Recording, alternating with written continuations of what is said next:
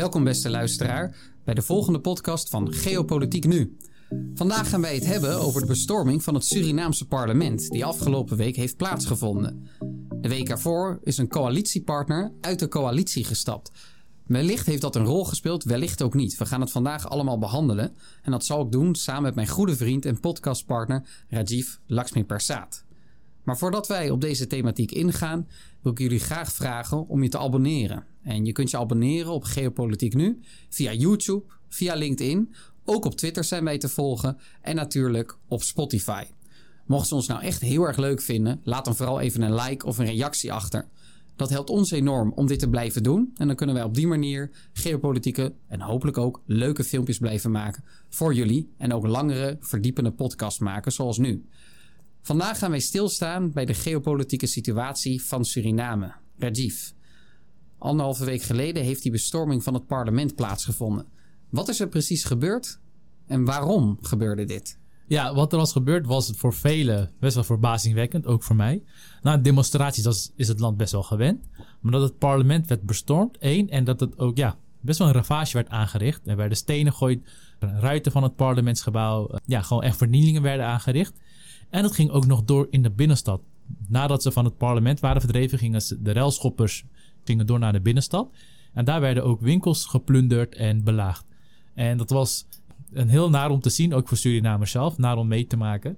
De mensen daar die zeggen, dus de demonstranten en de relschoppers, geven aan van dat ze dat deden omdat ze zich niet gehoord voelen, dat de economische pijn die ze meemaken te veel is, dat ze de eindjes niet meer aan elkaar kunnen knopen en dat ze willen dat de regering naar huis gaat en daarvoor deden ze het. De economie van Suriname staat er natuurlijk slecht voor. Dat is voor iedereen wel bekend, ook in Nederland. Maar hoe slecht staat de economie van Suriname er nou werkelijk voor? Nou, de economie van Suriname staat er heel slecht voor. En dat komt met name door de grote schuldenlast dat het land heeft. Het land heeft een schuld van 3,2 miljard Amerikaanse dollar. Dan kan je denken, 3,2 miljard, dat is echt super weinig. Maar voor een bevolking van 500.000 mensen en met een BBP van rond de 2 miljard Amerikaanse dollar is dat dus best wel veel. Dat is al rond de, 130 zeg ik even snel uit mijn hoofd, van 30% van het BBP. En doordat het schuldenlast zo groot is, konden zij geen leningen meer aangaan van private sector, van banken, van landen, om hun consumptieve uitgaven te blijven te kunnen betalen. En om ook hun lopende leningen af te betalen. Ja, lopende leningen af te betalen, salarissen van ambtenaren te betalen. Overigens, 50% van Suriname werkt in de ambtenarij.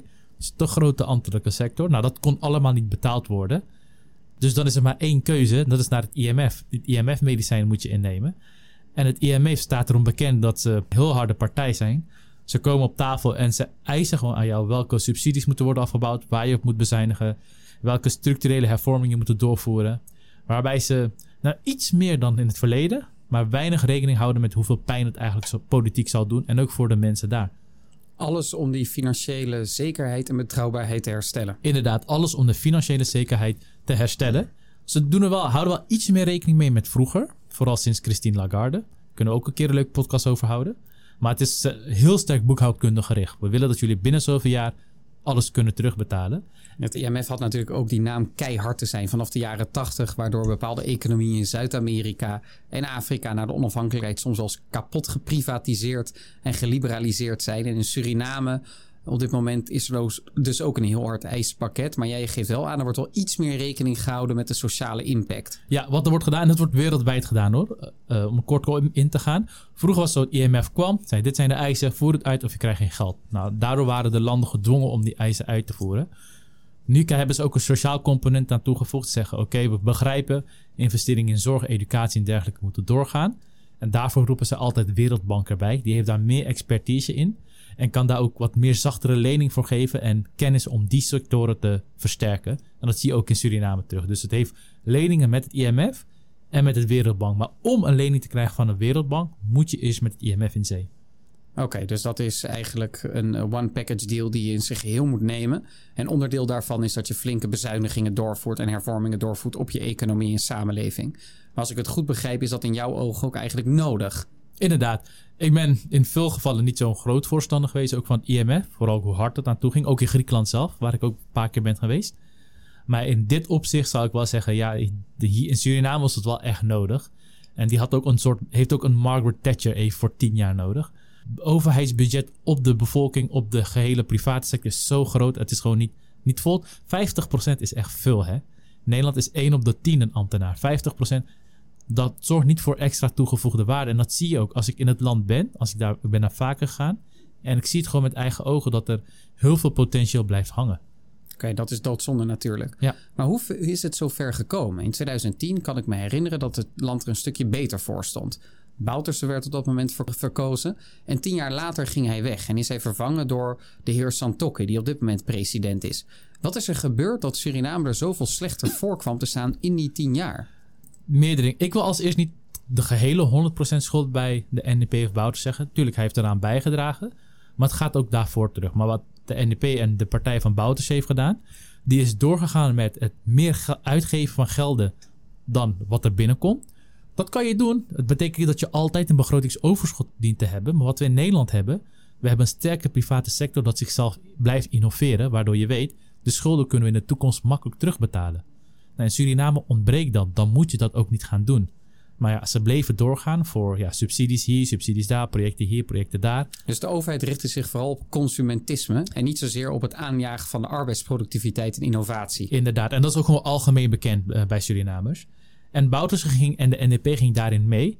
En wat in Suriname helaas maar wel waar is, is elke keer als er verkiezingen worden gewonnen en partijen dus bepaalde ministeries bezetten, dat ze dan partijbelangen gaan vertegenwoordigen en behartigen. Dus dat ze mensen van hun eigen partij, eigen achterban, ambtenaarbaantjes geven. En heb je een ambtenaarbaan, is je pensioen geregeld, ruim pensioen. Je hebt een salaris, andere voordelen, noem maar op. Dus er is ook duidelijk sprake van nepotisme. Heel duidelijk. En nogmaals, de NDP ging hierin mee. Maar het is een ja, cultuur wat al veel langer terug gaat vanaf de onafhankelijkheid aan. Dus ook de coalitiepartijen die nu in een coalitie zitten, die deden daar net zo goed aan mee.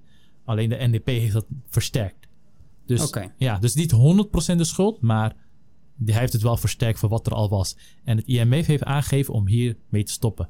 Oké, helder. En hoe stond het land ervoor op het moment dat hij aftrad, dat Bouterse aftrad in 2020? Ja, het land was, stond er extreem slecht voor. Er waren al bekend dat de schulden hoog waren, maar officiële cijfers gaven aan dat het rond de 2 miljard was, iets onder de 2 miljard. En opeens was het een miljard extra. Moet je nagaan.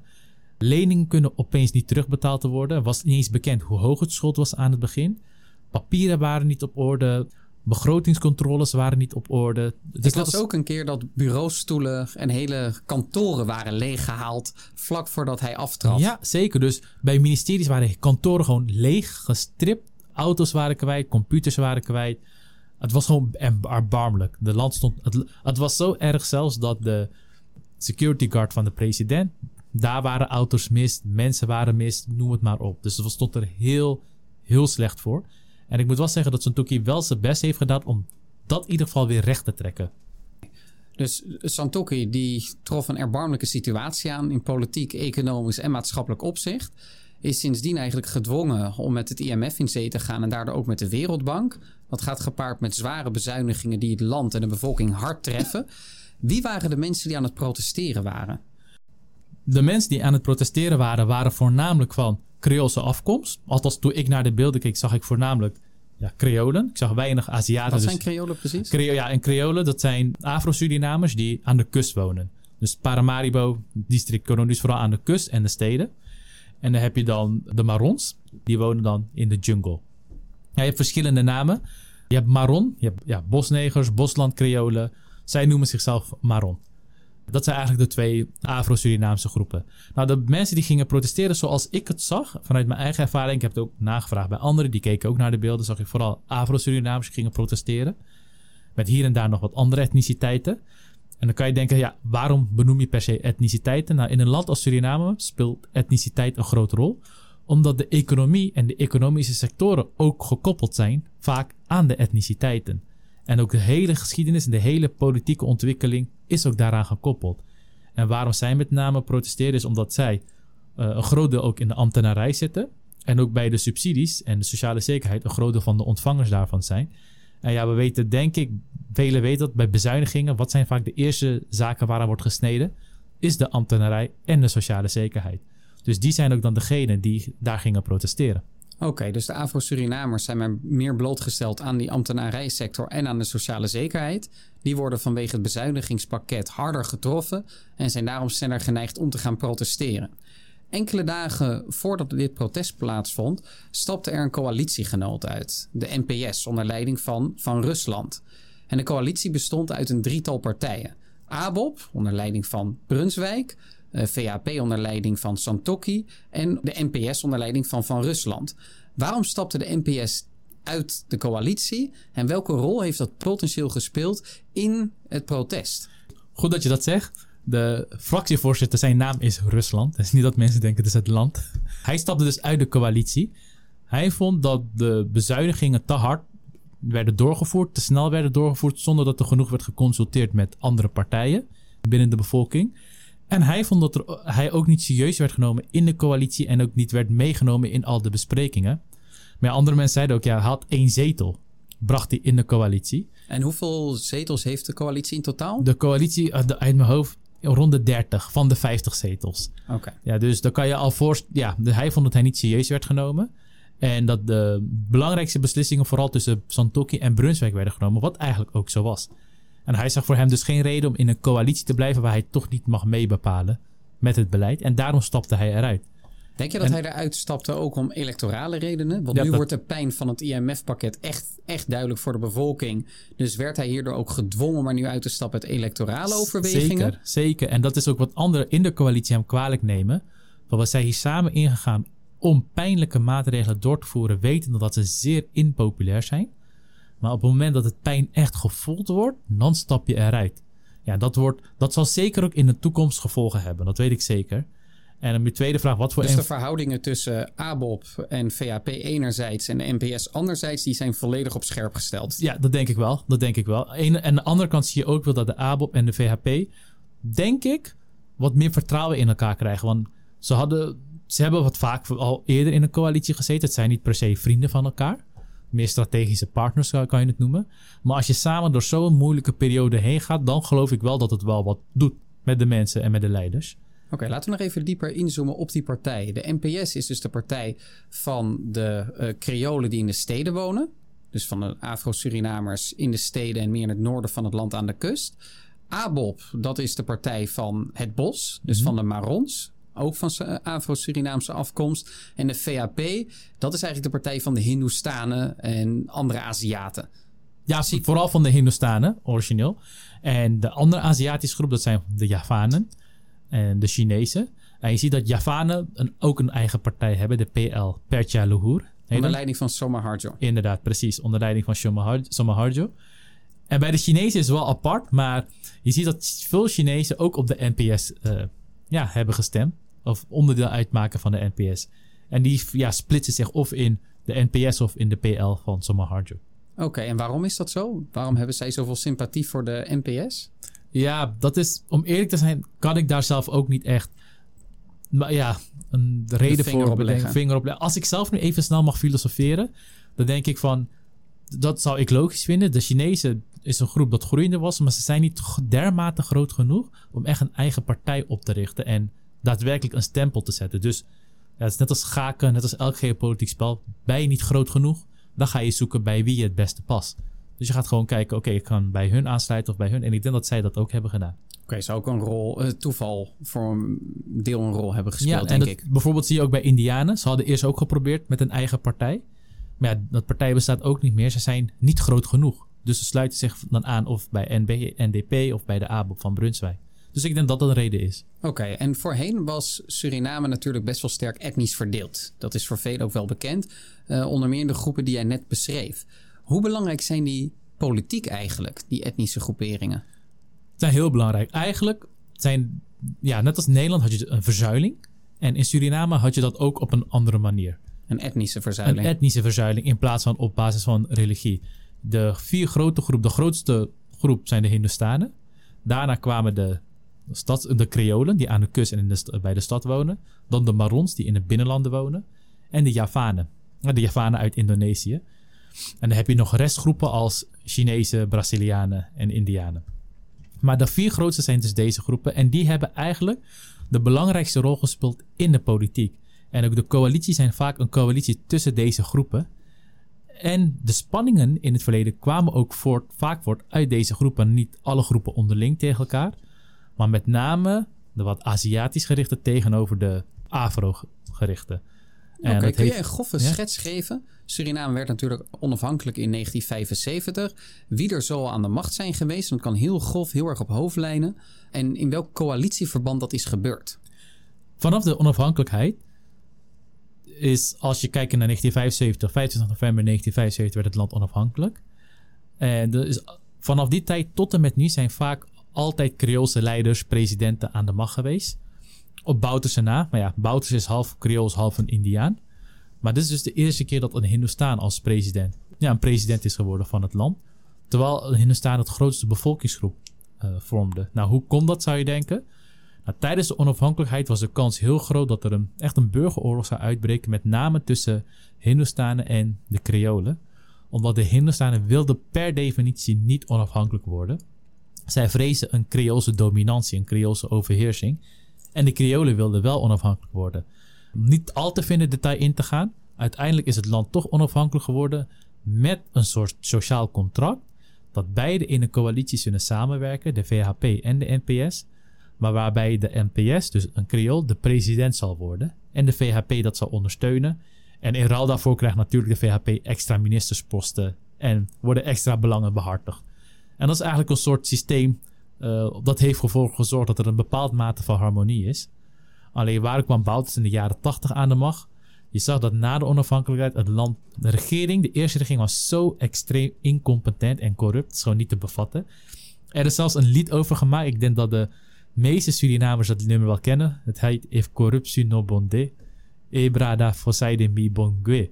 Dat betekent, als corruptie er niet zou zijn, waarom zou ik een reden hebben om te vertrekken? Dat is ook een periode, vlak na 1975, dat bijna de helft van de bevolking vertrekt naar Nederland. Dat komt door de corruptie.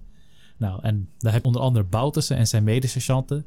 Die hadden het gevoel, ja, het land glijdt echt af naar de verdoemenis. We moeten ingrijpen. En vandaar in de ook de jaren 80 was dat toch? Uh, jaren 80, sorry. En vandaar dat die de staatsgreep in de jaren 80 werd gegrepen. Mede door deze enorme corruptie. Oké, en dan in de jaren 80 is Bouters aan de macht. 75 Suriname onafhankelijk. Onder leiding van extreem corrupte en incompetente politici van VAP-huizen. En wie was de coalitiepartner? En ook de NPS. En je had een andere partij, partij van de Javanen.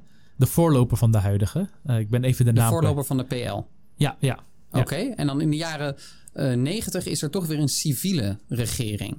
Wat is er gebeurd? Waarom is Bouterse afgezet en op welke manier kwam er weer een democratisch gelegitimeerde regering? Ja, zoals elke geopolitieke strijd zat ook Suriname in de strijd tussen Amerika en de Sovjet-Unie. Jaren 80 ben je ja, hartje van, het gouden, van de Koude Oorlog. Suriname maakte daar ook deel van uit. Overigens, toen de staatsgreep werd gepleegd, werd het met, is nu gewoon bekend, werd het gedaan met behulp van het Westen. Met Nederland had een goedkeuring aangegeven, ook Amerika. Dus Nederland en Amerika gaven goedkeuring aan de staatsgreep van Bouterse ja. op de VHP en NPS ja, sterker en de nog, van de PL. Sterker nog, een Nederlandse commandant heeft Bouterse geholpen. Hij heet ook Van der Valk, of de heer Van der Valk. Oké. Was ook zijn leraar, ja, zo noem maar op. Hij zag hem ook als zijn zoon. Van der Valk zag Bouterse als zijn zoon. Uh, om ervoor te zorgen dat het aan het westerse kant blijft, na verloop van tijd, vooral na de decembermoorden, van de Valk werd teruggeroepen door Nederland, wat ik eigenlijk raar vind. Maar, en vlak daarna vinden de decembermoorden plaats. Westen wil afstand doen van Bouterse, vooral als hij ook de industrie nationaliseert. Ja, dus dan kiest hij meer de kant van de Sovjet-Unie. En hij nationaliseerde de economie voor dat Nederland zich terugtrok? Of na dat Nederland zich terugtrok? Vlak daarvoor. Dus je zag al statie werd gepleegd. Nederland stond er eerst zelf ook positief tegenover in de jaren 80. Het werd, want, ja, iedereen had zoiets waar de vorige regering was gewoon te incompetent. Er moest wat aan gedaan worden. En natuurlijk, zoals bij elke koep, werden ook hier verkiezingen beloofd. Van er komen snel verkiezingen. En er was ook een Nederlandse commandant naast Bouterse. Dus dan weet je, oké, het moet goed gaan. Maar je ziet dat er kwamen nationalisaties van met name ook westerse mijnbouwbedrijven, ook Nederlandse mijnbouwbedrijven. En daar zie je al de, ja, fracties, de fricties ontstaan tussen Nederland en Suriname.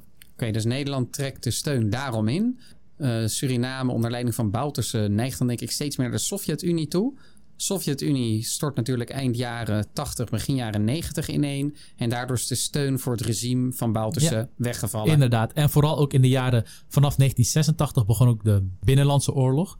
Waarbij Brunswijk probeerde het regime van Bouterse af te zetten. Dus het waren vooral barons die daar deel uit maakten. Samen met ook een huurlingenlegers vanuit Frankrijk en Amerika. Waarom Frankrijk? Nou, rechts van Suriname zit ook Frans-Guyana. Dat is gewoon een provincie van Frankrijk.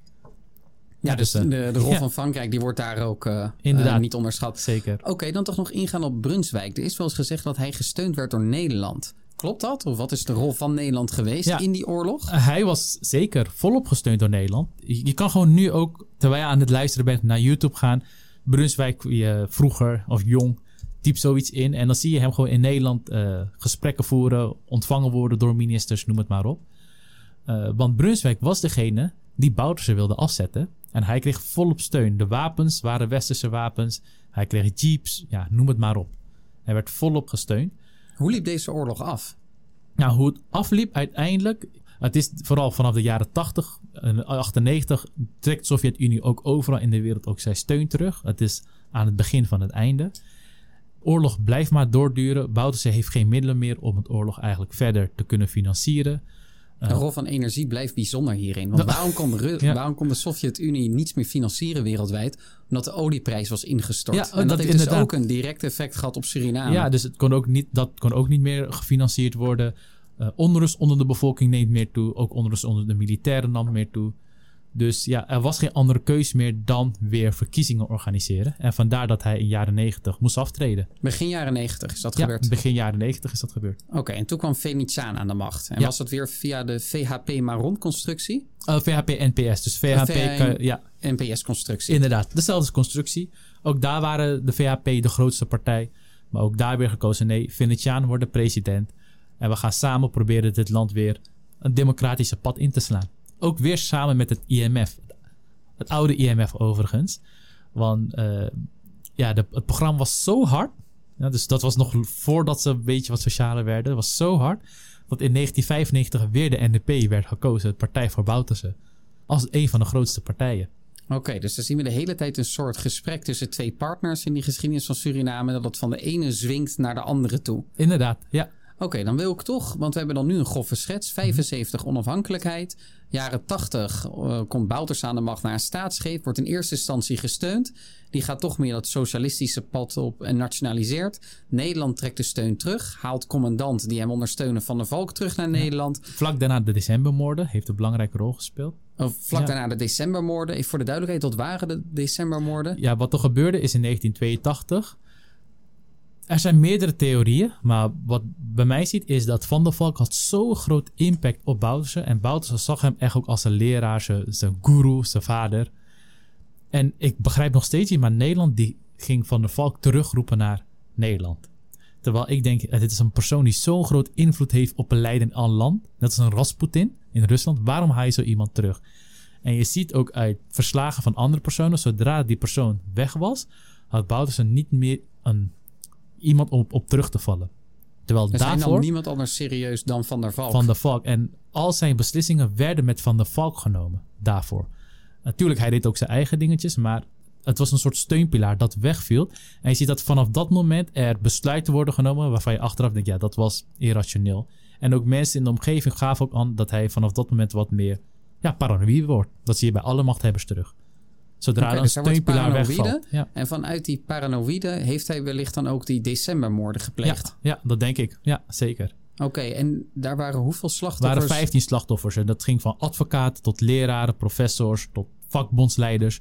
Dus iedereen die kritiek had tegenover het regime. En hij zag in hun echt een gevaar dat ze hem zouden aftreden. En om Dus te de zorgen. tegenelite die wel heel veel invloed had, heel kritisch was, die, die, die vermoordde hij eigenlijk. dus, om ze kal te stellen en dat ze geen competitie meer voor zijn macht konden vormen. Precies, ja. Dus hij, hij voelde echt dat hij in gevaar was door deze groep mensen. En hij wilde ze dus dood hebben voordat zij hem wat konden aandoen. Oké, en dat was eigenlijk- duidelijk, markeert dat, denk ik, de, de definitieve waterscheiding tussen Nederland Precies. en daarmee het Westen enerzijds en Suriname anderzijds. Ja. Dat mondt uiteindelijk uit in dat Nederland Brunswijk gaat steunen, die tot op de dag van vandaag nog steeds een heel belangrijke rol speelt. Net als Bouterse. Dus de, De belangrijkste politici van Suriname die zijn in ieder geval lang vertegenwoordigd in de politiek. Inderdaad. Dat maakt het wel simpel. Uh, maar dat Brunswijk dus gesteund wordt door Nederland om eigenlijk Bouterse weer af te zetten. Zeker. En uiteindelijk lukt dat, uh, maar niet direct. Want Bouterse wint de oorlog volgens mij wel. Maar nou, wint. Hij, hij, het is een padstelling. Een, een padstelling. Hij maar het kost veel niet. geld. Precies. Hij Ja. verliest niet. Uh, Suriname is dan erg afhankelijk van de steun vanuit de Sovjet-Unie. Olieprijs stort in en kan dus geen steun meer verlenen aan Suriname. Dus Bouters is begin jaren 90 gedwongen na die definitieve ineenstorting van de Sovjet-Unie om verkiezingen uit te schrijven. Die worden gewonnen door de VHP. Venetiaan namens de Marons wordt president. De Hindoestaanse VHP ondersteunt deze coalitie. Uh, Sorry, Venetiaan zijn namens de Creolen, hè? Dus de, de, ja, ja, nee, dat snap ik. Het, het, is een creool, maar ja. hij uh, krijgt natuurlijk de steun van de VHP om in het parlement meerderheid Precies. te behouden, Ja. samen met de NPS. Ja, precies. En dan uiteindelijk komt het IMF langs om zware bezuinigingen op te leggen, dusdanig zwaar dat in 95 de NDP van Bouterse wederom herkozen wordt. Ja, inderdaad. Daar komt het eigenlijk op neer. Overigens, de coalitie van VHP en NPS, de front, dat wordt ook wel front genoemd, die hadden eigenlijk, oké, okay, een beetje een kleine rectificatie. Die hadden ook in 1995 de meerderheid. Alleen het was de NDP gelukt om een deel van de VHP, ik denk zelf ook gewoon de omkoping, weg te halen van de VHP naar de NDP toe. Dus okay. zo hebben zij achteraf een meerderheid kunnen krijgen. Oké, okay, en heel kort, hoe, deed die co coalitie het? Da dat was, ja, ik weet echt, dat was de, ik denk de slechtste, het slechtste economisch beleid wat denk ik in heel Zuid-Amerika ooit heeft gevoerd. En wie was de president? De Jules Weidenbos. Weidenbos vanaf 95 tot 2000? Nou, uh, tot uh, 1999. Uh, hij moest eerder aftreden. Maar het was zo extreem. Het is wel een brug naar hem vernoemd, omdat hij de brug liet bouwen en naar zichzelf niet vernoemen. Maar zo extreem slecht. Ja, waar moet, ik weet niet waar ik moet beginnen. Maar uit eindstand, het was zo slecht dat het parlement kon niet meer vergaderen omdat er geen geld was om het licht te betalen. Dan heb je alle idee. Alle, okay. alle, nou niet ziekenhuizen, hoe noemen we dat, klinieken. Alle klinieken in het binnenland werden bijna gesloten. Gronden werden uitgegeven alsof het warm brood was. Uh, ook houtconcessies. Je zag ook een aantal houtactiviteiten toenemen. Ja, Goudmijnen. Goud, echt een uitverkoop was het. Op en top extreem slecht beleid. Dat in, 19, in de jaren 90, 1999, sorry, inflatie rond de 3000, dus gewoon Zimbabweanse proporties was. Rond de 3.000, 4.000 procent was. Dus Dit is het was krankzinnig. krankzinnig dus, slecht. Dus Zodanig. Weidenbos behoort tot de slechtste leiders die een land ooit gehad heeft in de ooit. wereld. Een leuk, wat wel een leuk dingetje. Ik weet niet in Leiden of Amsterdam, maar hij heeft in Nederland bestuurskunde gestudeerd. Ach, als je dus ook bestuurskunde. We mogen trots zijn als we mogen trots zijn als bestuurskundige. Mocht Suriname nog op zoek zijn naar leiders, dan... Ja, ja. Maar dus het is zo slecht dat in 1999 de bevolking in opstand kwam en eiste dat hij moest aftreden, wat hij ook deed. Overigens, okay. Suriname zijn verkiezingen om de vijf jaar, niet om de vier jaar. Ja, dus in 2000 zijn er dan nieuwe verkiezingen. Ja, en wie ja. komt er dan aan de macht? Dan komt weer de frontcoalitie aan de macht. Van NPS en Hindoestaanse. Ja. Alleen, die komen niet met zodanig grote kracht terug als in de begin jaren negentig. Uh, er zijn toch mensen van, de, met name de Marons, dus de binnenlandbewoners, die hebben op Brunswijk gestemd. Want wat heeft hij gedaan in de tussentijd? Hij heeft zijn eigen partij opgericht. Dus nadat uh, de oorlog tot einde kwam begin jaren 90 Mhm. mm -hmm. uh, tussen Bouterse en Brunswijk, is Brunswijk politiek actief geworden en richt ABOP op. Ja. Die in de 95 nog niet zoveel stemmen krijgt, maar in 2000 van de Maron-populatie in het binnenland wel. Inderdaad, dus hij was gewoon bezig zijn partij op te bouwen. Dat, ja, dat neemt ook zijn tijd in beslag.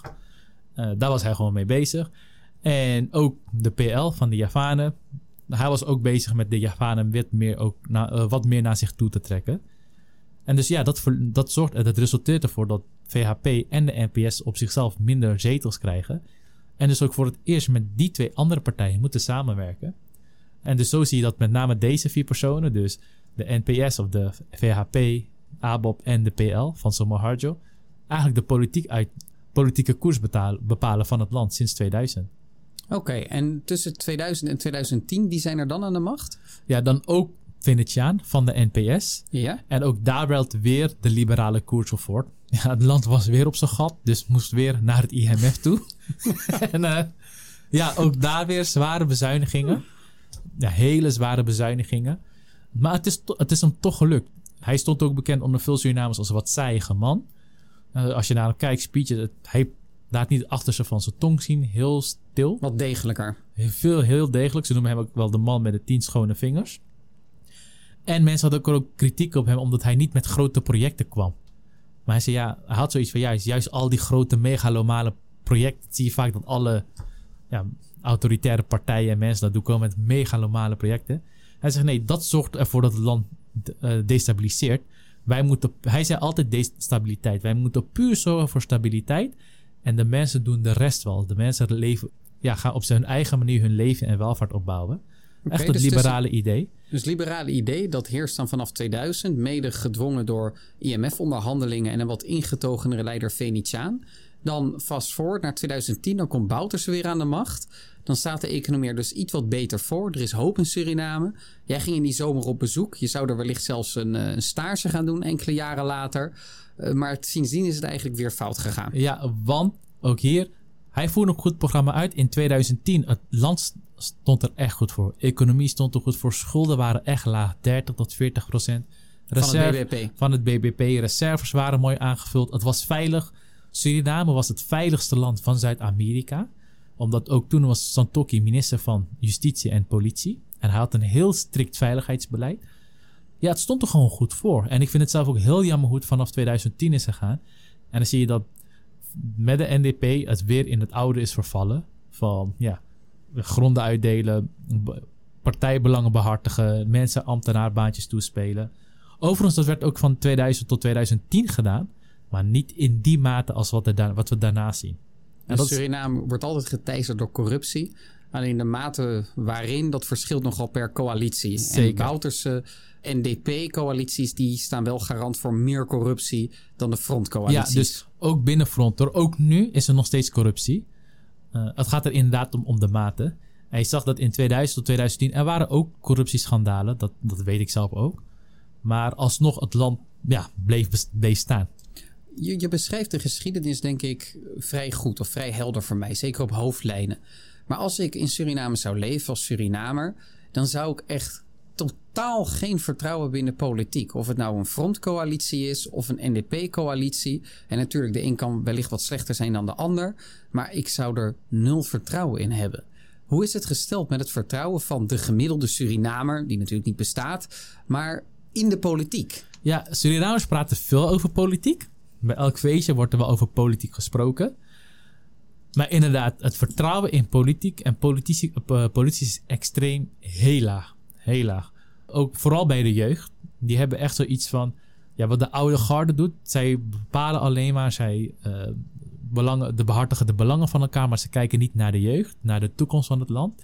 En die zijn het wel ja, veel zat. Dus daar zie je wel echt een, echt een idee van wanneer zijn wij aan de beurt? Waarom zijn er geen nieuwe leiders? Oké, okay, is een nieuwe leider. Bij de VHP is het veranderd, maar de leider daarvoor die was ook te lang aan de macht. Ik dacht ook van ja, wanneer ga jij uh, ja, dood plat gezegd, wanneer ga jij weg? Politiek dood. Politiek, politiek dood. En niet echt logisch. Nee, nee, politiek dood. Ja. Maar kijk maar naar de andere partijen. Brunswijk nog steeds vanaf jaren 80. Bouwden nog steeds vanaf jaren 80. Oké, okay, de NPS is dan ook wat veranderd. Soma Harjo. Die is, van die is opgevolgd door zijn zoon, toch? Die is, oké, die is vorig jaar nog opgevolgd door zijn zoon. Maar hij is nog steeds wel partijvoorzitter. En die bepaalt vanaf jaren 70 de koers van zijn partij. Dus de jeugd komt er niet aan te pas. Vertrouwen in de politiek is super laag. Ja. Wat gezien alle corruptieschandalen en de staat van het land en de ontwikkeling begrijpelijk is. Dus we hebben nu een grove schets van hoe het sinds de onafhankelijkheid is gegaan toch nog even ook één stapje terugzetten. Namelijk, hoe is die onafhankelijkheid tot stand gekomen? En wat is de rol van het koloniale verleden van Nederland daarin geweest? Ja, Suriname was ongeveer 3 tot 350 jaar lang kolonie van Nederland. Uh, daarvoor heel kort van de Spanjaarden en van de Britten.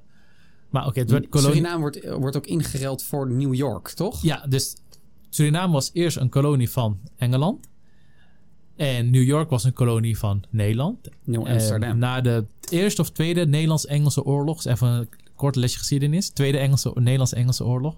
Komen Nederland en Engeland tot een overeenkomst waarbij vrede wordt gesloten. En dat ze de koloniën gaan ruilen. Dus New York wordt geruild voor Suriname. Dus denk hé, waarom in New York? Je moet je voorstellen, New York was toen niks anders dan grasland. Grasland en een dorpje. Maar het ook was nog het. eens koud was. Waar het koud was, regende en je kon er weinig op verbouwen. En er was weinig synergie met de andere koloniën van Nederland. Ja, En voor Britten was er met New York wel veel meer synergie. Dus het was veel efficiënter om New York te bezitten en tegelijkertijd ook die andere koloniën te Ja. houden dan voor Nederland het geval was. Dus Nederland had kort gezegd waarschijnlijk die oorlogen om Suriname en New York verloren. Dus daarom was die deal een goed idee vanuit kolonialistisch Ja. perspectief. maar dus het is een heel goed idee. Je moet ook kijken vanuit het economisch perspectief op dat moment. Logisch. Dus Nederland krijgt een heel rijk kolonie voor terug en heeft er ook... Nederland, met eigenlijk de elite, heeft er heel flink, echt heel veel geld aan verdiend. Met Ja. een grote sociale prijs. Met een hele grote sociale prijs. Namelijk, dus er werden. Ja, de Indianen waren al weg. Daar hadden de Spanjaarden, de Portugezen voor gezorgd. Die zijn daar een soort van expert in. Indianen verjagen. Dus het land was bijna leeg. Om dat aan te, er waren nog slaven van de Engelsen. Nou, dat vulden de Nederlanders aan met de WIC, de West-Indische Compagnie. Er werden extreem veel slaven gebracht van, ik zeg uit mijn hoofd, rond Ghana. Ja, ga nou Van ja. Ghana naar Suriname toe. Naar de Antillen en Suriname toe. Eerst naar de Antillen. En daar werden de slaven verdeeld, of de tot slaafgemaakte verdeeld tussen mensen die wel naar Suriname gingen en mensen die op de Antillen bleven. Inderdaad, dus daar werd een, eh, een schikking gemaakt. Bij deze schikking werd er gekeken wie nog in staat was om fysiek zwaar werk te leveren. Want je moet je voorstellen, de overtocht van Ghana van Afrika naar aan de andere kant van de Atlantische Oceaan was extreem zwaar. Je moet de plaatjes maar eens opzoeken op Google. Ze waren niet eens als sardines, nog ergens bij elkaar gepropt. Onder het dek. Onder het dek extreem slecht beha- eh, behandeld. Er werden ja, kurken gestopt bij, ehm, de, eh, ja, bij anusuitgangen. Bij de anus om ervoor te zorgen dat ze daar niet gingen eh, ontlasten. Nou, dat zorgde ervoor dat mensen zodanig ziek werden. Het was gewoon te erg. Ik kan het niet eens beschrijven. Ik was plaatjes gezien dat Ja. ze onder het dek stonden. En dat er tot de knieën water vermengd met ontlastingen Ja, het was te vinden waren. Te- ik, zou niet, ja, ik zou het eerste dag niet eens volhouden. Nou, en dat toch duurde, ik weet niet, weken, misschien maanden zelfs. Nou, ze kwamen dan in Curaçao aan. Ik denk, kwart was al dood. En Nederland stond er ook op bekend dat Nederland het slaaf het slechtst behandelde. Er is eh, nog een quote van een Franse reiziger. Die zelf op een slavenschip zat. En hij gaf aan dat hij een slavenschip van Nederland zag. En hij begon te bidden. Als medelijden, voor, eh, omdat hij medelijden had met de slaven van, ja, die daar waren. Omdat het was gewoon bekend hoe slecht ze werden behandeld. Nou, in Curaçao aangekomen. De doden die werden al onderweg eruit, eh, eruit gegooid, daar ook. En er werd een shifting gemaakt van wie kunnen we nog aansterken en wie niet. En wie nog aangesterkt konden worden, die zetten ze apart. Gingen ze ook aansterken. Ze kregen ja, voedsel. Ze werden toen op dat moment wat goed, ja, goed behandeld. Waarom? Ze moesten aansterken. Ze, werden, ze moesten douchen. Ze werden ingezeept met, ze werden, eh, ja, ingezeept met olie en dergelijke. Zodat ze er goed uitzagen. Want daar werden ze weer doorverkocht. Dus de goede die bleven, de slechte bleven daar achter. Maar de echte goede die gingen door naar Suriname en ook andere koloniën in Zuid-Amerika. En eenmaal in Suriname aangekomen, werden ze doorverkocht aan de plantage-eigenaren. En ja, als jij daar staat op een veiling als plantage-eigenaar, zij wilden alleen slaven hebben die er goed uitzagen en die ook aangesterkt waren. Dus zo ging het eh, aan de slag en dat ging eeuwenlang zo door. En zo zijn er eigenlijk, is er een groot deel van de Surinaamse bevolking Afro-Surinamers. En tijdens dat hele proces, ja, Suriname is een jungleland, je moet er echt gaan. Het is Meer dan 95% is nog steeds is- jungle. Ja, de Amazone jungle. Dus het is een Amazoneland. Het is niet alleen Brazilië, maar ook Suriname. En de plantages die zitten tegen de jungle aan.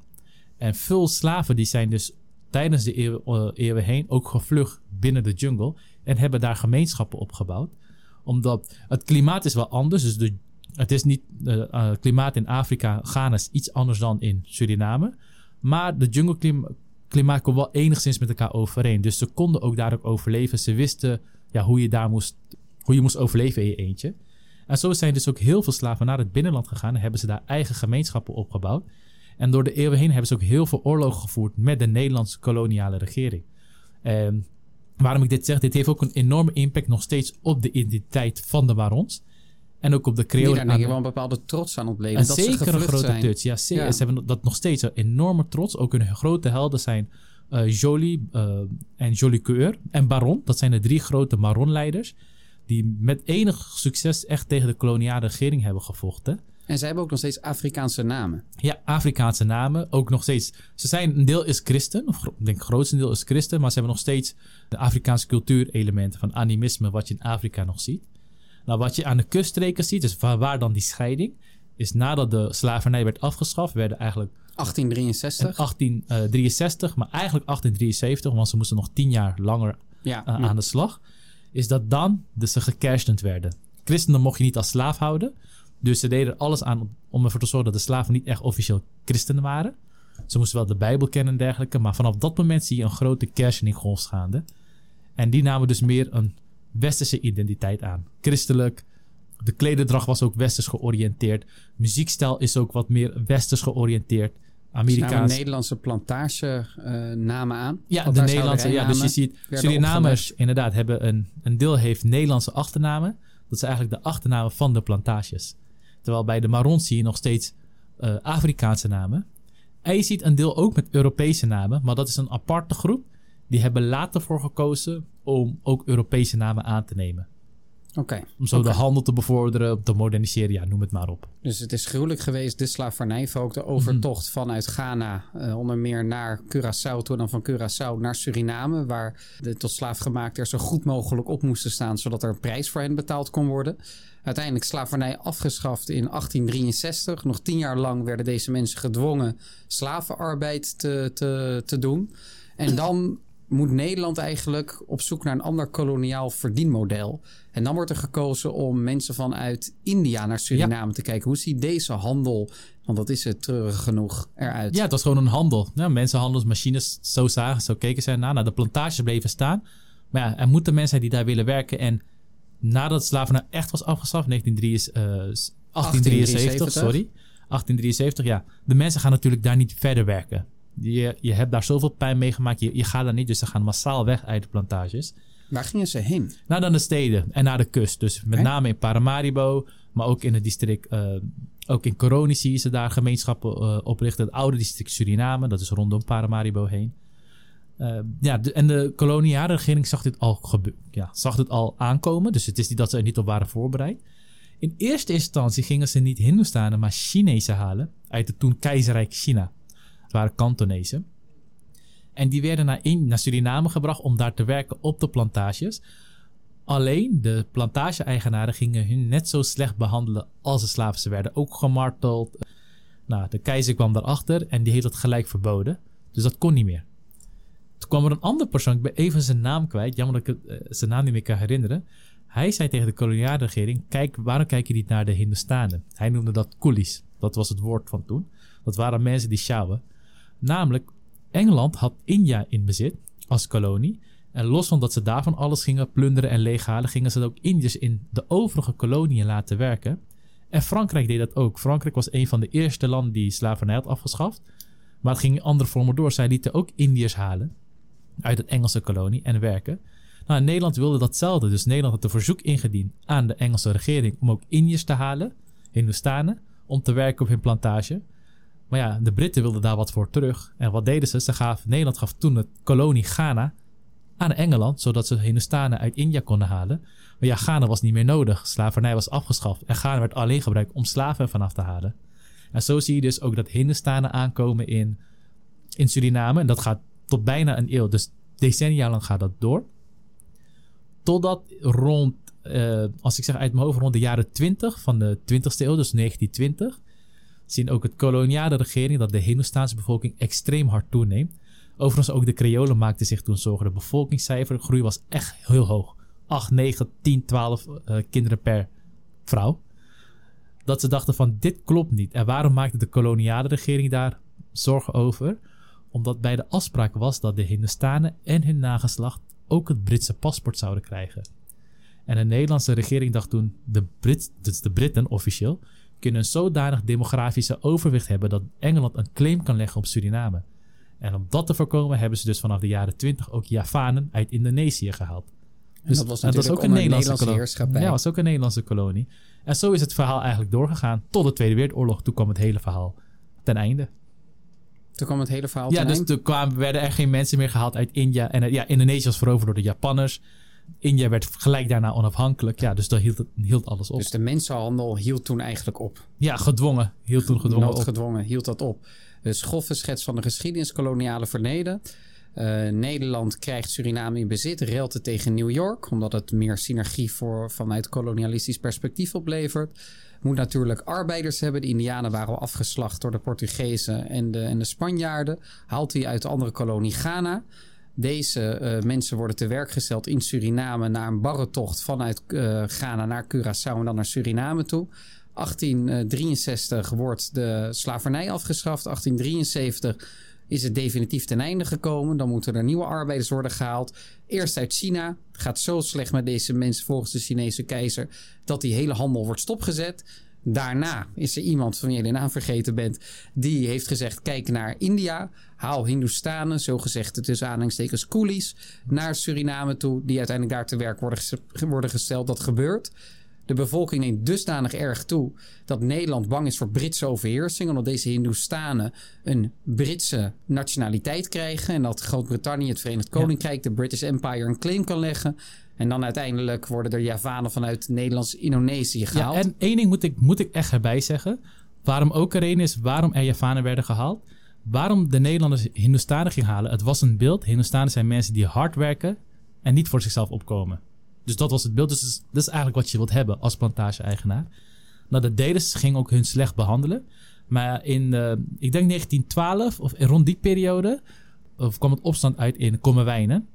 Waarbij Hindoestaanse arbeiders in opstand kwamen tegen het koloniaal regime. En waarbij echt het leger op werd afgestuurd om dat de kiem in te smoren. En er zijn ook massagraven ontdekt. Dus daar was ook het beeld van: oké, zij zijn waarschijnlijk niet zo volgzaam als wij dachten. Dus vandaar ook dat versterkt ook het beeld of het argument om Javanen te halen. Oké, dus de gehoorzaamheid van Hindoestanen viel tegen in de mhm. ogen van de Nederlanders. Dus Nederlanders besluiten in de jaren twintig uh, te stoppen met uh, de, de handel eigenlijk van Hindoestanen naar Suriname halen. Wordt vervangen door de Indonesiërs, de Javanen uit Nederlands-Indië te halen. En uiteindelijk in een Tweede Wereldoorlog komt dat tot stilstand. Dan na de Tweede Wereldoorlog, dus tussen 45 en 75, kun jij grofweg aangeven hoe de economie van Suriname ervoor staat en wat voor implicaties die kolonisatie nog steeds heeft voor het land, het koloniale land Suriname onder Nederlandse vlag? Ja, wat je dan ziet is een hele kentering. Vooral vanaf de jaren 50, dat worden weer de golden years genoemd. En de, ook als ik naar mijn groot, met mijn grootouders praat, ze hebben de hele warme gevoelens na die tijd. Wat je dan een soort tempo dolo voor Surinamers. Ja, vanaf de jaren 50. Wat je ziet, je hebt dan in Europa, in de wereld, ook in Nederland, een linkse signatuur. Ook de tijdsgeest is veranderd natuurlijk. Er is een oorlog gewoed in Europa vanuit het rechtse kant. Dus er is een linkse regering komen aan de macht. En ook de socialistische regeringen in Nederland, die hebben ook het gevoel van naast dat we in Nederland in de bevolking investeren, moet het ook in Suriname. Dus je ziet dat vanaf de jaren 50 veel scholen worden gebouwd, wordt heel veel geïnvesteerd in uh, zorg, in onderwijs, in wegenbouw, in de lokale economie. Er werden ook stimulansenpakketten gecreëerd voor de lokale bedrijvigheid. En Hindustanen waren heel sterk in de private sector, altijd al geweest. Dus die hebben daar heel veel van geprofiteerd. Ja, dus echt gouden jaren. Dus vanaf de jaren 50 en 60 groeit Suriname zodanig hard. Als ik een voorbeeld mag geven, dat de Surinaamse gulden was toen sterker dan de Nederlandse gulden. Voor één Surinaamse gulden kon je twee Nederlandse gulden krijgen. Wow. Zo sterk was het. En het behoorde ook tot de rijkste Zuid-Amerikaanse land. Tuurlijk, Amerika laat je even erbuiten. Maar het behoorde een tijdje, ik weet niet meer precies welke, uh, twee, drie jaar, tot de rijkste Surinaamse land per hoofd van de bevolking. Dus Zuid-Amerikaanse land. Zuid-Amerikaanse Zuid-Amerikaanse land, ja. ja. Gekeken naar per hoofd van de bevolking natuurlijk, niet dat je opgeteld. Maar het ging dus heel goed. Dat waren ook de gouden, het wordt nog steeds, ja, de gouden jaren genoemd. Oké, en dan Nederland, die maakt uiteindelijk eind jaren 60, begin jaren 70 de keuze om afstand te willen doen van Suriname. Uh, onder meer onder leiding van uh, Jan Pronk en toenmalig premier Den L. Wat is er aan de hand? Ja, wat er aan de hand is, is dat in Nederland was er al lange tijd de wens om van Suriname ook af te komen. Met name de, de linkse partij, de PvdA van Jan Pronk en Den Uyl, wilde van Suriname af. Een van de redenen was, is zij vonden dat Suriname veel geld kostte. Want Suriname had ook vanaf de jaren 50 begrotingstekort na begrotingstekort. En Nederland moest dat automatisch bijvullen. Dus het was duur? Het was duur. Het was niet net als nu met Curaçao en dergelijke een land binnen het koninkrijk. Het, het was een, officiële kolonie. Je kan het meer zien als een provincie. Dus uh, qua administratieve afhandeling. Dus tekorten moesten ook door het moederland worden aangevuld. Er, ja, er kon geen geld meer uit verdiend worden. De plantages waren weg. De mijnen, de grote goudmijnen, olievelden waren toen nog niet ontdekt. Je had bauxiet, maar ja, daar kan je ook niet echt zo heel veel geld mee verdienen. En ik denk ook het tijdsschil speelt denk ik ook een rol. Om het idee van koloniën, Indonesië was al weg. En Dekolonisatie breder in het westen. Ja, en het hele idee was ook, er was ook gewoon echt een plan. Suriname onafhankelijk en vlak daarna wordt ook het hele Antillen worden ook onafhankelijk. Uh, dat was denk ik het idee, terwijl in Suriname zelf, met name de Aziaten, de Javanen en vooral de Hindustanen hadden zoiets. Waarom onafhankelijk worden? Het gaat gewoon zo goed. Er is geen enkel, geen enkel argument vanuit dat perspectief gezien om onafhankelijk te worden. Want het gaat goed met de private sector en de Hindoestaanse gemeenschap. Ja. Begrotingstekorten worden opgevuld, veel investeringen. Toch is er een grote groep in Suriname die wel voor onafhankelijkheid is. Wie was dat? Dat was de NPS, dat zijn de Creolen. En was er al langer, maar je ziet dat vanaf de jaren 70 steeds meer borrelt. Ze willen onafhankelijk worden, ze willen zelfbeschikkingsrecht hebben. Ze willen gewoon zelf bepalen hoe het met het land gaat. Ik denk dat het ook te maken heeft met de tijdsgeest van toen. Uh, maar je ziet dat met name de, de uh, Hindustanen een hele grote greep hadden op de economie. Dat was de, ja, eigenlijk de hele economie dreef ook op Hindustanen. En ik denk dat het gevoel zou kunnen zijn bij de Creolen toen, ik weet niet zeker, maar dat zij ook wat meer te zeggen willen hebben. Ja, en dat als het land onafhankelijk zou zijn, dat ze dan wat meer te zeggen zouden kunnen hebben. Terwijl Hindustanen waren weer bang dat ze overheerst zouden worden door de Creolen als ze onafhankelijk zouden worden. Want het was een etnisch, ja, multi-etnisch land. De Javanen waren daar ook bang voor. En wat het jammer is, het hele onafhankelijkheidsverhaal was niet eens een issue. In 1975 of 74 waren nee, 75 waren er verkiezingen. onafhankelijkheid was niet eens een issue. En het was rond mei. Het was, niet eens, het was nergens in de debatten. Nou, verkiezingen waren geweest. De NPS was toen ook heel groot. En een paar maandjes daarna geeft de NPS-voorzitter eh, Henk Aron aan 25 november, dus dat is drie maanden later, worden we onafhankelijk. Nou, logisch dat er dan heel veel spanningen teweeg werden gebracht. Moet je voorstellen, zijn hier verkiezingen en opeens, ja, zeg, opeens krijgen we te horen drie maanden later is het zuiden van Nederland is onafhankelijk. Wat voor spanningen dat teweeg zou brengen. En dan vooral in een land waar zoveel verschillende etniciteiten samenwonen. Dus daar ging het toen echt mis. En was het land ook op een rand van een burgeroorlog. Op een rand van een burgeroorlog, begrijpelijk. Mhm. Dus in de verkiezingen in 1975 werd er totaal niet gesproken over potentiële onafhankelijkheid. En dan in één keer vanaf 25 november wordt de onafhankelijkheid uitgeroepen. Ja, gewoon uit het niks. Dat is bizar. Zeker in een land met zoveel etnische spanningen, waar nog niet een bestuurskundige openbaar bestuurcultuur is opgericht die dat aan kan. Precies. En de, Henk Aron was toen wel de premier. Hij had zijn meerderheid kunnen regelen door met andere groepen samen te werken. En hij zei, we worden gewoon onafhankelijk. En de Hindustanen waren daar fel op tegen. Zodanig zelfs dat parlementariërs van toen de VHP naar Nederland gingen en echt gingen smeken. Ze mochten ook in het parlement, Nederlands parlement, spreken. En de eerste woorden die ze zeiden is: Zij die gaan sterven groeten nu. Om gewoon aan te geven van wat zijn jullie met ons aan het doen. En ook, ze waren ook heel boos op de regering van, uh, van de PvdA van Den L. Van Den L, Dat ze dit zonder enig overleg ook Den L dit had doorgevoerd. Dat het gewoon, ze zeiden van laten we desnoods een referendum houden. Dat wilde Den L niet. De VHP kwam met een plan. Oké, weet je wat, laten we in een periode van 10 jaar onafhankelijk worden, dus stapsgewijs. Maar dat wilde de NPS kosten wat kost niet hebben. Dus het ging, ja, het was echt op een rand van een burgeroorlog. Het is Henk Aron toch gelukt, dus de NPS om één, dus er was op één zetel na, om één lid van de VHP over te nemen, uh, te, over te, halen. Hij heette Hindori om onafhankelijk te worden en hij had voorgestemd. Daardoor was de VHP genoodzaakt om mee te stemmen, want de onafhankelijkheidsbeweging had al een meerderheid en de VHP wilde niet de geschiedenis ingaan als de partij die tegen was. Want dat zou voor meer spanningen in de toekomst zorgen, wat die wel goed heeft ingezien, uh, Luxman, de leider van de VHP. En hij stemde toen dus ook mee met de onafhankelijkheid. Met het idee dat ze dan samen een regering zouden vormen. En Hank Aaron ging daar mee in zee. Hij ging mee met het idee dat gaan wij samen een regering vormen om ja, de harmonie te behouden. En zo werd het land op het allerlaatste moment onafhankelijk zonder echt een, dat er echt een oorlog uitbrak binnen het land. Dus er waren enorm veel tegenstrijdigheden en tegengestelde meningen in de onafhankelijkheidstraject van Suriname. Maar één les kunnen we eruit trekken dat Nederland totaal niet geluisterd heeft naar de interne situatie in Suriname. Nee, in ieder geval niet naar het Hindoestaanse perspectief. Nee, helemaal niet. Helemaal. Nou, ik denk zelfs ook het Creools perspectief. Er werd, het was geen verkiezingsissue. Als het echt een verkiezingsissue was, ja, dan zouden de, de resultaten anders zijn. Ik denk zelf ook bij de Creolen.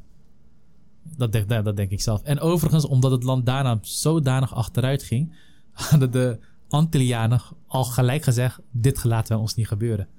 Dus daarom hebben de Antillen Ja, en nog steeds zijn er. Antillianen die zeggen van ja, kijk maar naar Suriname. Ze hebben van geleerd. Dus die willen absoluut niet onafhankelijk worden. En in 1975, en daar begonnen we de, in de podcast, hebben we daar natuurlijk over gehad. Ik zal straks even een korte samenvatting doen. trekt het ongeveer de helft van Suriname naar Nederland toe. Klopt. En Dus er is een gigantische migratiegolf, omdat zij toestemming kregen om vijf jaar lang na 1975 naar Nederland te migreren. En ongeveer drie van de 600.000 Surinamers besluiten daartoe. inderdaad, dus wat het was, Nederland wilde gewoon van Suriname af. Daar kwam het op neer. En kwam Nederland tot het idee, weet je wat? Jullie krijgen 3 miljard aan ontwikkelingshulp. Niet in één keer, maar verspreid. Dat komt nu denk ik neer op, wat zeg 12, 13 miljard Euro. euro. Als we het zouden omrekenen in Ontzettend veel geld. echt veel geld. Eh, dat moet ik wel zeggen, over geen enkel West, ander West-Europees land had dat gedaan met oud-koloniën. Nederland was daar wel de enige in. En in de eerste vijf jaar na de onafhankelijkheid worden Surinaamse paspoorten automatisch omgewisseld naar, omgewisseld naar Nederlandse paspoorten, mochten Surinamers dat willen. Ja, en de helft van de bevolking koos daarvoor. Die ging toen naar Nederland toe en ook En- vandaar de wijken als de Belmer en zo. Ja, want Ja, dat was eigenlijk, de Belmer was eigenlijk een middenklassewijk voor Nederlandse arbeidersgezinnen die Oh, toen meer de stad uittrokken. Mhm. Maar ja, die werd opgeleverd ten tijde van die onafhankelijkheid en werd daardoor kwamen daar heel veel Afro-Surinamers daar terecht. Ja, De meeste Hindoestanen die kwamen in Den Haag terecht. ja, dus je ziet ook daar weer verdeling in Nederland. Ja. Iedereen kwam in Belmer terecht. Dat is zeg maar een soort New York. Dus iedereen kwam daar terecht. En vanuit daaruit zag je de Creolen die bleven in, eh, in Amsterdam, rond de Belmer. Hindustanen gaan naar Den Haag. Daarom is denk ik nu, ik denk 1 Eén op de tien? 1 op de 10. 1 op de 8 tot 1 op de 10 is Hindustaan in Den Haag. En de Javanen gingen naar Tilburg. Dus daar zie je heel veel, heel veel Javanen. En ook naar Almere. Want je ziet heel veel Ja, Hindustanen. vanuit Amsterdam dan later, wanneer Ja, dus- Almere wordt opgericht. Dus je ziet daar heel veel groeit. Sterker nog, als je procentueel kijkt, is Almere de grootste Surinaamse stad. Groter dan Amsterdam, Den Haag of Tilburg. Oh ja, en Rotterdam, hoe kan ik dat vergeten? Een groot deel ging ook naar Rotterdam toe. En daar komen ook heel veel Antillianen terecht. En daar, ja. als je in, Ja. naar de Nederlandse steden kijkt, dan wonen de Hindoestanen in Den Haag, de Afro-Surinamers in Amsterdam en heel veel Antillianen en Afro-Surinamers in Rotterdam. En ook Hindustanen. Ook, een groot, deel, Hindoestanen, een groot ja. deel van, de grootste deel van de Hindustanen woont in Den Haag en Rotterdam. Ja, Ja, dus zo zag je het. Zo is het verhaaltje. Compleet. Inter- interessante, interessante analyse, interessant verhaal van de geschiedenis van Suriname. Natuurlijk, wij begonnen met te schetsen wat de afgelopen week gebeurd is. De bestorming van het parlement. Het is lastig inschatten hoe het nu verder gaat. Maar de economie staat er erbarmelijk slecht voor. Toch is er reden voor hoop, namelijk de oliefondsen die in de afgelopen jaren gedaan zijn, waardoor Suriname op relatief korte termijn zou kunnen verworden van een Haiti tot een Dubai of een Kuwait. Dus extreem rijk, mits er goede fondsen Ja. worden opgericht en niet te het veel nu corruptie. echt voor het eerst in de geschiedenis echt op een crossroad. Echt op een kruispunt. Of ze gaan de hervormingen goed doorvoeren en ze gaan neem deze bittere pil in en dan kan het echt een mooie kant op gaan. De, Singa ja, de Kuwait, de Dubai, serieus zoveel olie hebben ze. Of het kan de, het kan de Venezuela opgaan. Die zit ook, ook, eh, Venezuela zit ook op enorme reserves. Maar ja, kijk waar het land nu voor staat. Ja, we hebben het uitgebreid ook in de energiepodcast over gehad. Daar hadden we Suriname ook bestempeld tot een van de grote energiefavorieten van de toekomst, net als Namibië. Eh, het is afwachten wat er verder gebeurt. Dan nog even kort samenvatten deze podcast. We hebben het gehad over de bestorming van het Surinaamse parlement, omdat het er economisch erbarmelijk voor staat. Dat er een kleine groep elite is in Suriname die eigenlijk al decennia lang de macht heeft. Die zijn eh, representanten van vier partijen. De VHP, van de Hindoestanen. Nu leveren die ook de president van Suriname, Santokki. Van de NPS, die staat onder leiding van van Rusland. En dat is degene die eigenlijk meer opkomt voor de rechten van de Creolen, de Afro-Surinaamse gemeenschap rondom de steden. De Marons vanuit het binnenland, ook een Afrikaanse achtergrond. En dan de PL, onder leiding van Soma Harjo of zijn zoon. En die komt op voor de rechten van de Javanen. En de NDP. Eh, en de NDP natuurlijk van eh Bouterse. Eh, en die is altijd een wat meer multi-etnische, multiculturele partij geweest. Iets wat prijzenswaardig is. Tegelijkertijd was de NP, eh, NDP ook een zeer corrupte partij die Suriname meermaals in de geschiedenis op het randje van de afgrond gebracht heeft. Eind jaren 90 en ook een paar jaar geleden. En de rol van uh, ABOP onder leiding van uh, Brunswijk mag ook niet onderschat worden. Dus een klein groepje elite dat structureel de macht in handen heeft en bestaat uit dezelfde personen. Het zorgt ervoor dat veel mensen geen vertrouwen hebben in de politiek, met name ook de jongeren. We gaan misschien nog in een andere podcast een keer hebben over de verhouding van Suriname met de buurlanden, Brazilië, Guyana, Frans-Guyana. En wat wellicht ook de geopolitieke keuzes is die Suriname moet maken. Ten tijde van Bouterse werd er meer genegen naar Rusland en China toe, onder leiding van Santokki meer naar Nederland en het Westen toe. En ook voor zo'n crossroad staat Suriname. Gaat het de oosterse kant op of gaat het de westerse kant op? En dat is denk ik de vraag. Zijn er nog enkele afsluitende woorden vanuit jouw kant? Uh, nee, dat is eigenlijk een hele mooie samenvatting. Ik hoop dat de Surinaamse leider, de, hele elite of leiderschap, wel wijze beslissingen zou maken. En ook voor de bevolking zelf. Ja, dus uh, mocht je invloed hebben, ja, probeer daar in ieder geval invloed op uit te oefenen. Dat het de goede kant op kan gaan. Maar het is ook voor mij, ik vind het zelf ook heel spannend hoor. De komende, eigenlijk de komende vijf, zes jaar bepalen waar het land de komende eeuw naartoe gaat. In mijn optiek. Dat is denk ik een krachtig statement. En ik heb ook het idee dat Suriname heel erg gevolgd wordt vanuit Nederland. Door de Surinaamse gemeenschap, maar ook door Nederlanders zelf. Ja, dat denk ik ook. Nederlandse kranten zijn ook bovenop dit nieuws gesprongen. Oké, we hopen dat alle luisteraars afscheid hebben kunnen nemen van een ongeïnformeerde zelf. Het was een wat langere podcast, maar we willen natuurlijk wel recht doen aan de geschiedenis van Suriname en de positie waarin het nu verkeert. Mocht je het interessant hebben, gevolgen, uh, hebben gevonden, abonneer je dan vooral op YouTube, op LinkedIn, op Spotify of natuurlijk op Twitter. Laat een like achter, dan help je ons zeer. Dames en heren, heel hartelijk dank voor het luisteren.